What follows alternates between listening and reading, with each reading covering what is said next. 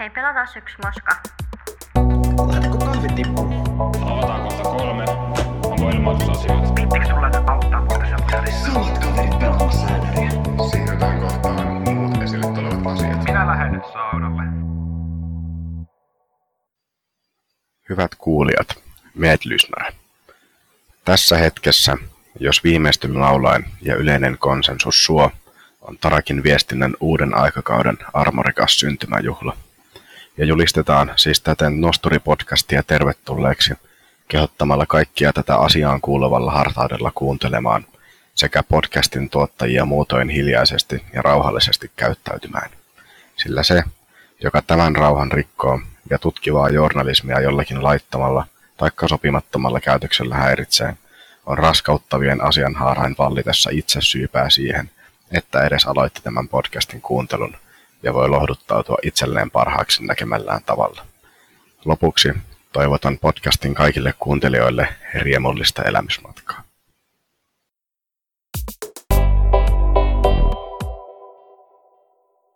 Jes, eli nyt päästään polkasemaan meidän eka podcast-jakso käyntiin. Me istuskellaan tällä hetkellä Saanan pyykkitelineen alla ja ajateltiin tähän alkuun vähän esittäytyä.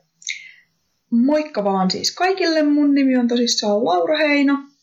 Mä oon tokavuoden raksalainen ja oon kotoisin Turajärveltä. Oon tästä turajärveläisyydestä yleensä myös aika ylpeä. Mä oon kuullut myös semmoista huhua, että tästä asuinpaikan mukaan on nimetty joku ö, kuppipelin kuvia. Onko totta? Öö, pitää, itse, pitää itse asiassa paikkansa. Kyllä, kyllä. Näitä tarinoita voi kuulla sitten tuolla Tarakin kiltahuoneella. Aina kuppipelien parissa. Aina kuppipelien parissa. No, mähän on sitten Saana ja mä tuun Jyväskylästä. Ja mä ajattelin, että mä tuun Tarakille opiskelemaan suunnittelua, mutta tällä hetkellä mä puhun mikkiin. Että, tota, Miten tässä pääsi käymään tässä on ollut on monen käänteen kautta ollaan päästy tähän pisteeseen, mutta tota, semmoista mä teen. Okei, onko, onko sulla jotain tämmöisiä outoja piirteitä, mistä sä tykkäät tai et tykkää? Nyt mä oon kuullut tämmöistä huua tässä, että sulla on yksi tämmöinen juttu, minkä sä haluaisit välttämättä jakaa. En välttämättä, mutta on semmoinen juttu, mistä mä en tykkää. Okei. Ja mä en tykkää siitä, tai siis mä en tykkää kuunnella, kun joku toinen pesee hampaita mun vieressä. Okei. Mä en siedä sitä. Pystyt kuuntelemaan, kun itse harjaa hampaita. Joo, se on ihan ok, että ei, niinku, ei tule semmosia niinku, uh, inhon väristyksiä aina iltaisin ja aamuisin, että pitää mennä pesee hampaita. Okay. Onnistuu kyllä itsellä, mutta ei muiden hampaita. Okei, okay, joo. Mulle itse asiassa tulee semmoisia inhon väristyksiä ihan väliin semmoinen oksettava olo, kun mä aamuisin pesen hampaita, mutta se edellisilta saattaa vaikuttaa asiaan.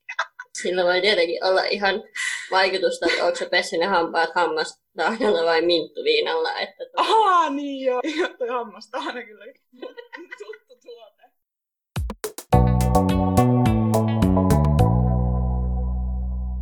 Okei, eli tota, nyt tähän ensimmäiseen jaksoon me ollaan saatu myös arvovaltainen vieras. Konsta, tervetuloa tänne.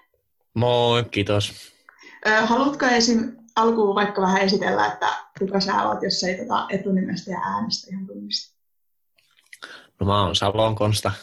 Tänä päivänä en, en ole enää mitenkään arvovaltainen, vaan täysin rahvas killan jäsen, mutta on ollut kolme vuotta aikaisemmin Tarakin hallituksessa ja kolme vuotta edustajistossa ja myös tuolla ammattiainekerhon maailmassa pyörinyt. Joo, ja tota, pyydettiinkin sua tänne juttelemaan. Mainitsitkin tuossa jo ton edustajiston, eli Treyllä oli edustajistovaalit tässä syksyllä, niin tota, sulla on sieltä jonkun verran kokemusta. Haluaisitko ensin vähän availla, että mikä se edustajista on, jos jollain on vielä jäänyt epäselväksi? No edustajistohan on tämmöinen opiskelijoista koostuva niin kuin ylioppilaskunnan ylin päättävä elin, joka sitten päättää kaikista ylioppilaskunnan, eli TREYn toimintalinjoista ja budjetin käytöstä ja valitsee muun muassa hallituksen siitä porukasta, eli pyörittää sitä YO-kuntaa ja sen isoja linjoja. Juu, tosiaan noi eräivaalit oli tuossa ihan hetki sitten täl- tälle syksylle ja siellä valittiin seuraavalle kahdelle vuodelle sitten taas edustajistoon näitä edustajia. Ja tota, pohdiskeltiin semmoista, että meillä oli X-alaisiakin niin yhteensä 14 kappaletta ehdolla kahdelta eri listalta ja yksikään ei päässyt varsinaiseksi. Että onko sulla Konsta joku näkemys niin kuin tähän, että, että eikö niin kuin Xaa kiinnosta edustajiston touhu vai minkä takia mahdollisesti näin kävi? No, tähän ei kyllä yhtä suoraa vastausta ole, että me, meillä oli, oli paljon jengiä eholla ja tämä lista, millä suuri osa raksalaista oli eholla nimeltään Rattoisa, niin sai vaalivoiton ja viisi varsinaista paikkaa. Ja yksi on tietysti se, että äänet tämän listan sisällä jakautui sit enemmän näiden muiden kiltojen ehokkaiden suosio, suosioksi, mutta varmasti toinen juttu on myös se, että ei, ei yksinkertaisesti tarakilaisia ole äänestetty niin paljon mitä viime vaaleissa. Et siihen voi olla moni juttu, mutta vaikka tämä korona voi hyvinkin olla yksi, että ei välttämättä ole saatu jäsenistöä aktivoitettua niin paljon, mitä olisi ollut tavoitteellista. Äh, joo, Konsta, mä voisin tässä kysyä vielä tota sellaista, että näet kuitenkin meidän vaikuttamismahdollisuudet raksalaisina niin kuin ihan hyvinä, vaikka ollaankin vaan varasioilla? Joo, ehdottomasti koen hyvinä, että jos ajatellaan, että tarakilaista iso osa on mukana tällä rattoisan listalla, joka on saanut eniten paikkoja edustajistossa kaikki kumminkin keskeiset kysymykset keskustellaan yhdessä ryhmän kanssa lävitte, eli tarakilaiset on osana sitä keskustelua, vaikka ei välttämättä olisikaan varsinaisena ääntä käyttävinä edaattoreina. Joo. Ja lisäksi sitten kaksi ensimmäistä varaa on allekirjoittanut ja Killan uusi nuori kouhia, eli Ylihuhtalan Joonas, niin saadaan to- hyvinkin isolla todennäköisyydellä tarakilainen sisäänkokoukseen, mikäli on yksikään varsinainen poissa käytöstä kyseisenä kokouspäivänä. Että ei, ei varmasti tule kokoustunnit puuttumaan myöskään meidän tarakilaisilta edustajilta. Kuulostaa erittäin hyvältä, eli jatkossa myös jäsenistölläkin on mahdollisuus käydä niitä vaja-edustajia vetämässä hihasta ja käytämässä heille omia näkemyksiä, niin saadaan myös saksalaisten näkemyksiä sinne edustajistoon sitä kautta.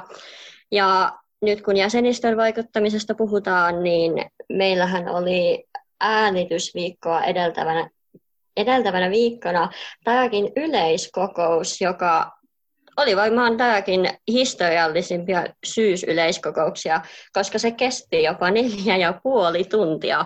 Ja voin sanoa, että oli aika fyysistä touhua. Ja historiallistahan tästä syysyleiskokouksesta teki myös se, että tänä vuonna moniin vuosiin meillä oli useampi kuin yksi puheenjohtaja ehdokas ja saatiin aikaiseksi puheenjohtajakisa. Muistaako Konsta mahdollisesti viime kertaa, kun olisi ollut enemmän kuin yksi puheenjohtaja ehdokas? No, tiedän kyllä tapauksen, jolla on ollut, mutta se menee ennen mun opiskeluaikoja. Tämä oli nyt mun, taisi olla viides yleiskokous, jossa puheenjohtaja valitaan ja niissä kaikissa neljässä aiemmassa on ollut yksi kandidaatti, suorastaan diktaattorin, niin kuin tämän vuoden vaalijulisteissa mainostettiin, mutta nyt saatiin vihdoin demokratian avaimet takaisin käsiin ja päästiin äänestämään. Ja sitä tehtiinkin oikein urakalla. Voisin sanoa, että tämän kyseisen syysyleiskokouksen aikana taisin mäkin suorittaa enemmän suljettuja lippuäänestyksiä, kun mä olen yhteensä koskaan tämän viimeisen kolmen vuoden aikana suorittanut, että poikkeuksellista oli kaikin puolin. Mutta mitenkäs te näette tämän, että kun meillä nyt oli pitkästä aikaa useampi puheenjohtajaehdokas ja heitä päästiin ihan kunnolla niin sanotusti roustaamaan ja hiilostamaan puheenjohtajuudesta, niin näettekö, että tällä on positiivinen vaikutus tämäkin tulevaisuuteen tai positiivinen vaikutus ylipäätänsä vaikuttamiseen? No, kyllä mä näen, että, että siinä et, etenkin ehkä se puheenjohtajan mandaatti voi nyt korostua, koska ei ole ollut enää pelkästään semmoista kosmeettista luottamusäänestystä, vaan on oikeasti keskusteltu pitkään ja oikeasti äänestetty ja on roustattu ja on kyseenalaistettu ehkä, ehkä jopa tarpeettoman pitkälle, mutta se, se ehkä, että tai ainakin itse kovana kyselijänä, niin tärkeintä oli ehkä huomata se, että, että niihin kysymyksiin ei jäädytty, vaan niihin osattiin reagoida hyvin ja se on ehkä osa sitä, että näkee, miten sit henkilö toimii painealla, niin kyllä mä uskon, että se lisää, lisää mandaattia sinne toimia puheenjohtajana Tarakissa seuraavana vuonna, kun on läpässyt tuommoisen neljä ja puoli tuntisen ylkotestin.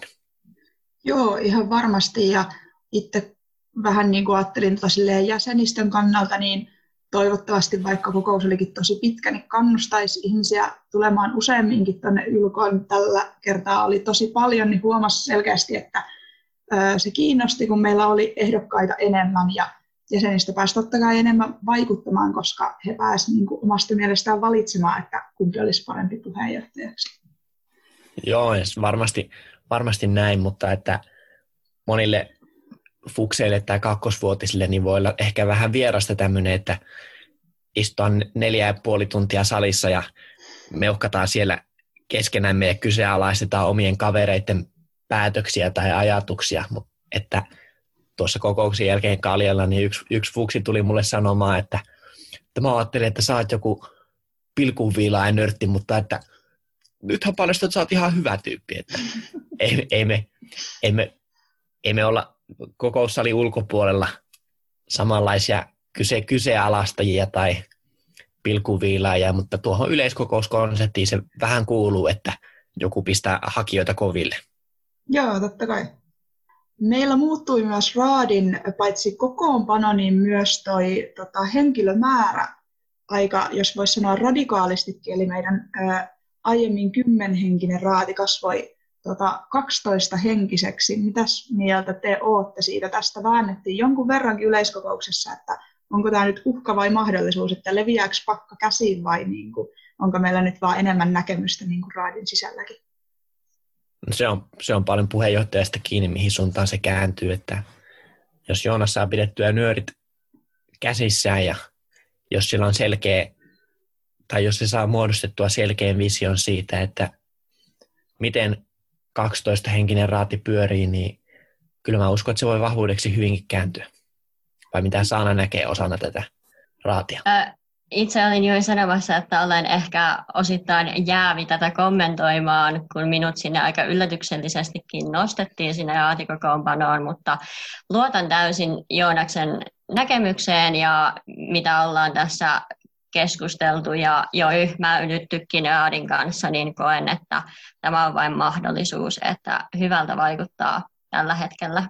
Ja varmasti toimii myös vuoden ajan tämä kokoonpano. Yes, tota, mikäli ei herää Saanallakaan enempää kysymyksiä Konstalle, niin tota, Konsta, meillä olisi sulle vielä näistä edari- ja ylkoaiheista täysin ulkopuolelta tämmöinen loppukysymys, eli mikä olisi sun lempityökalu ja pieniä perusteluita? Että... Lempityökalu? Joo. Oi, oi.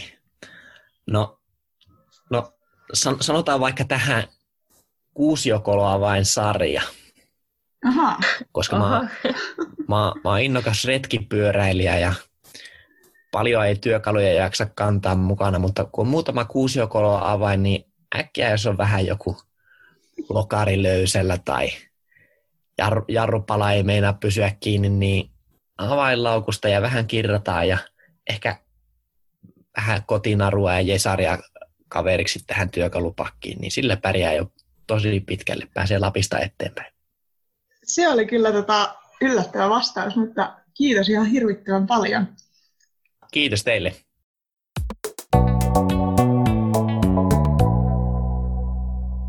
Tänään meillä aiheena on tosiaan tämmöinen koko hallitusta tai hallituksen sisäisiä välejä lähestulkoon rikkonut suuri joulutorttukriisi. 10. marraskuuta Killan hallituschatissa nousi esille tämmöinen suurta keskustelua nostattava aihe. Itsehän vertasi tätä tosiaan sotakriisin ja Vietnamin sotaan. Aiheena siis joulutortut. Meidän podcastin toimitus jalkautuikin Telegramin syövereihin selvittämään, mistä oikein oli kyse. Leivottiin Fuksien kanssa tosiaan joulutorttuja ja ajattelin sitten jakaa hallituksellekin, että miten hienoja joulutorttuja saatiin aikaiseksi. Nämä katasivat alta aikayksikön myös sitten kiltahuoneelta. Mutta olin itse ainakin erittäin tyytyväinen, sillä innoitin myös muita hallituksemme jäsen, jäseniä leipomaan itse joulutorttuja paljon hienompia kuin omani. Mutta tästähän sitten syttyi suuri sota. Laura tosiaan ehkä oppi. Ei, ei, ei, ei, ei vielä tiedä. Okei. Ei ole testattu vielä, että oppiko. No kuitenkin Laura havaitsi, Teoriassa kyllä. juu, havaitsi, että joulutoituthan voi taitella myös tämmöiseen kukan muotoon. Joo. Ja tätä varten meille jaettiin oikein ö, kuvaava kuvaohje siitä, kuinka niin kuin tämmöinen kukka taitellaan. Ja sehän tapahtuu niin, että jokaiseen taikina neljän kulmaan tehdään tuollainen suorakulmainen viilto ja sieltä taitetaan sitten ne kulmat sinne keskelle. Joo. Aiotko testata tätä joskus? Aion. Mä, mä oon itse asiassa aika varma, että mä oon tehnyt näitä joskus. Mutta tässä vaiheessa chattiin on ilmestynyt jo kaksi kuvaa joulutortuista. Ja tästähän henkilö B melkeinpä suutahti, sillä kuvissa kuulemma on esillä harhaoppinen tyyli, sillä joulutortut kuuluisi taitella niin, että hillo jää alle. Näin päästiin siis ensimmäisen suuren kysymyksen Kyllä. ääreen, että kuuluuko hillo alle vai päälle. Ja eräs henkilö tarjosi kyseiseen kysymykseen vastauksen ja totesi, että on varmaan ihan hyvä laittaa saman tien kaksi toittoa päällekkäin, niin saa sen hi- hillon sitten alle. Mutta kyseinen vastaushan ei vastaa kysymykseen siitä, että onko hillo nyt kaikkien taikinalevyjen alla vai Joo. välissä. Kyllä, tämä on todella, todella hyvä huomio, mitä tällä hillo alle tarkoitetaan. Mutta ö, palattiin kysymykseen tästä, että miten joulutorttuja taitellaan, mihin muotoon. Mutta tällaista perinteistä tyyliä, jossa kulmas, jokaiseen kulmaan leikataan viilta keskelle neliöä, ja jokaisesta kulmasta toinen näistä viillon jakamista osista taitetaan keskelle, jolloin tästä tulee vähän tällainen tähdenmuotoinen, niin tätä tyyliähän haukuttiin suoraan, että tekijä muistuttaa suoraan Marja-Liisa 88 v Itse siis kuulun ehdottomasti tähän sakkiin jollekin näin iltamme Marja-Liisa 88. Jos kuvittelet, että, että perinteinen tapa taitella joulutoittuja olisi jotenkin yleinen tai täysin ymmärrettävä tapa, niin saimme myös näkemyksen siitä, että nämä kyseiset kulmiin tulevat viillothan eivät tule kulmiin, vaan hiukan kulmasta ohi. Mutta tämä taas ei vastaa siihen kysymykseen, että kuinka paljon kulmasta ohi. Mm, mutta itse olen huomannut, kun näitä joulutorttuja tosiaan teen tässä joka joulu, niin se viilto tosiaan tulee vähän kulmasta ohi, mutta ei mitenkään tarkoituksella, vaan aina vahingossa. Se on, ei pidä liian vakavasti tehdä joulutoittujakaan. Ei, ei todella. Ja lisäksi täällä viitattiin keskustelussa myös siihen, että hillon pistää tähän päälle ne, jotka ei osaa taitella torttuja sotkematta käsiään. En ymmärrä, koska mun mielestä ongelma tässä hillon alle laittamisessa, tähän palattiin sitten myös myöhemmin, alle tarkoittaa siis, että laitat hillon ja sitten taitat siihen niin kuin hillon päälle nämä reunat, ja eihän ne pysy silloin, koska idea on, että että se taikina ottaa siihen keskellä olevaan taikinaan kiinni. Ja nyt se ei ota, koska se ottaa siihen hilloon kiinni, mikä ei tietenkään pidä sitä siinä kohtaa, kun sä laitat ne tortut uuniin, niin sitten sä katot, kun ne alkaa sinkoilemaan siitä ylöspäin. Kyllä. Ja jos mietitään tätä vähän myös mekaniikan kannalta näin, kun Mm. rakennesuunnitteluakin tässä opiskellaan, niin se illon painohan myös auttaa siinä, Mm, että nämä todellakin. kyseiset niin kun, äh, sakaat pysyy siellä keskellä Kyllä, paikallaan, eivätkä paiston aikana nouse irti Joo, sieltä keskustasta. ehdottomasti. Että Todella hyvä huomio. tässä nyt unohdetaan semmoisia olennaisia seikkoja. Lisäksi täällä on suora lainaus tästä, tähän hillokysymykseen, että hillon pistää päälle laiskat ja ne, jotka ei osaa taitella torttuja sotkematta käsiään. En ymmärrä ollenkaan. Saattaa olla, että en tätä asiaa nyt pysty ihan objektiivisesti myöskään tarkkailemaan, mutta en, en ymmärrä. Henkilökohtaisesti en ymmärrä. Mutta pääsemmekö tä- me Saana tässä kohtaa mihinkään Johtopäätökseen juuri sitä sanaa? Ai. siitä, että mikä on oikea Niin, tapa mikä, on, taitella mikä on oikea tapa? Itse et ole tähän keskusteluun osallistunut lainkaan, niin haluaisinkin nyt kysyä sinulta, Saara Romulla, mikä on sinun kantasi? Tuleeko hillo alle vai päälle? Ja taitteletko joulutortuistasi ö, tähtiä, enkeleitä vai kukkasia? Itsehän suosin semmoista tota, tilanteen mukaista harkintaa, eli Okay. Jos on semmoinen fiilis, että ei niitä soimia halua sotkea, niin laitetaan se hilla sitten siihen päälle. Ja sitten jos jostain syystä vaikka on semmoinen olo, että se on se asema, missä se hillo on, niin se voi olla sitten vaikka siellä alla. Että vähän, mä oon vähän tämmöinen niin fiilistelijä tässä joulutoittojen leipomisessa. Aha, okei, okay. fiilispohjalta, Joo, fiilispohjalta. fiilispohjalta. Itse kannatan näitä vanhanaikaisia tähtiä ja hillo tulee ehdottomasti päälle. Aivan. Tähän asiaan ei paneuduttu täällä chattikeskustelussa lainkaan, mutta luumu vai omena marmelaadia? Kiitos. Veit sanat suustani, koska menisin esittää tämän saman kysymyksen kohta. Mä oon sitä mieltä, että se on se omenakaneli. Mä oon itse asiassa täysin samaa mieltä, koska mä oon tykästynyt siihen. Kyllä. Ja tein huomion. Ostaessani Koivistonkylän Prismasta marmelaadia. Omenakanelimarmelaadia oli tasan yksi purkki jäljellä. Minä sain siis viimeisen. Ja luumumarmelaadia oli puolen hyllyllistä. Eli, mie- Eli- mielestäni myös, myös kuluttajat ovat puhuneet tämän asian puolesta. Kansa on puhunut. Kansa on puhunut ehdottomasti. Tässä kohtaa pitäisi varmaan kiittää kuulijoita Joo, ehdottomasti, jos joku on siis jaksanut kuunnella. ja pyytää anteeksi. Ehkä sitäkin. Mutta oikeastaan ei pyydetä anteeksi, vaan Ei. todetaan, että lisää on tulossa. Joo, ehdottomasti on tulossa.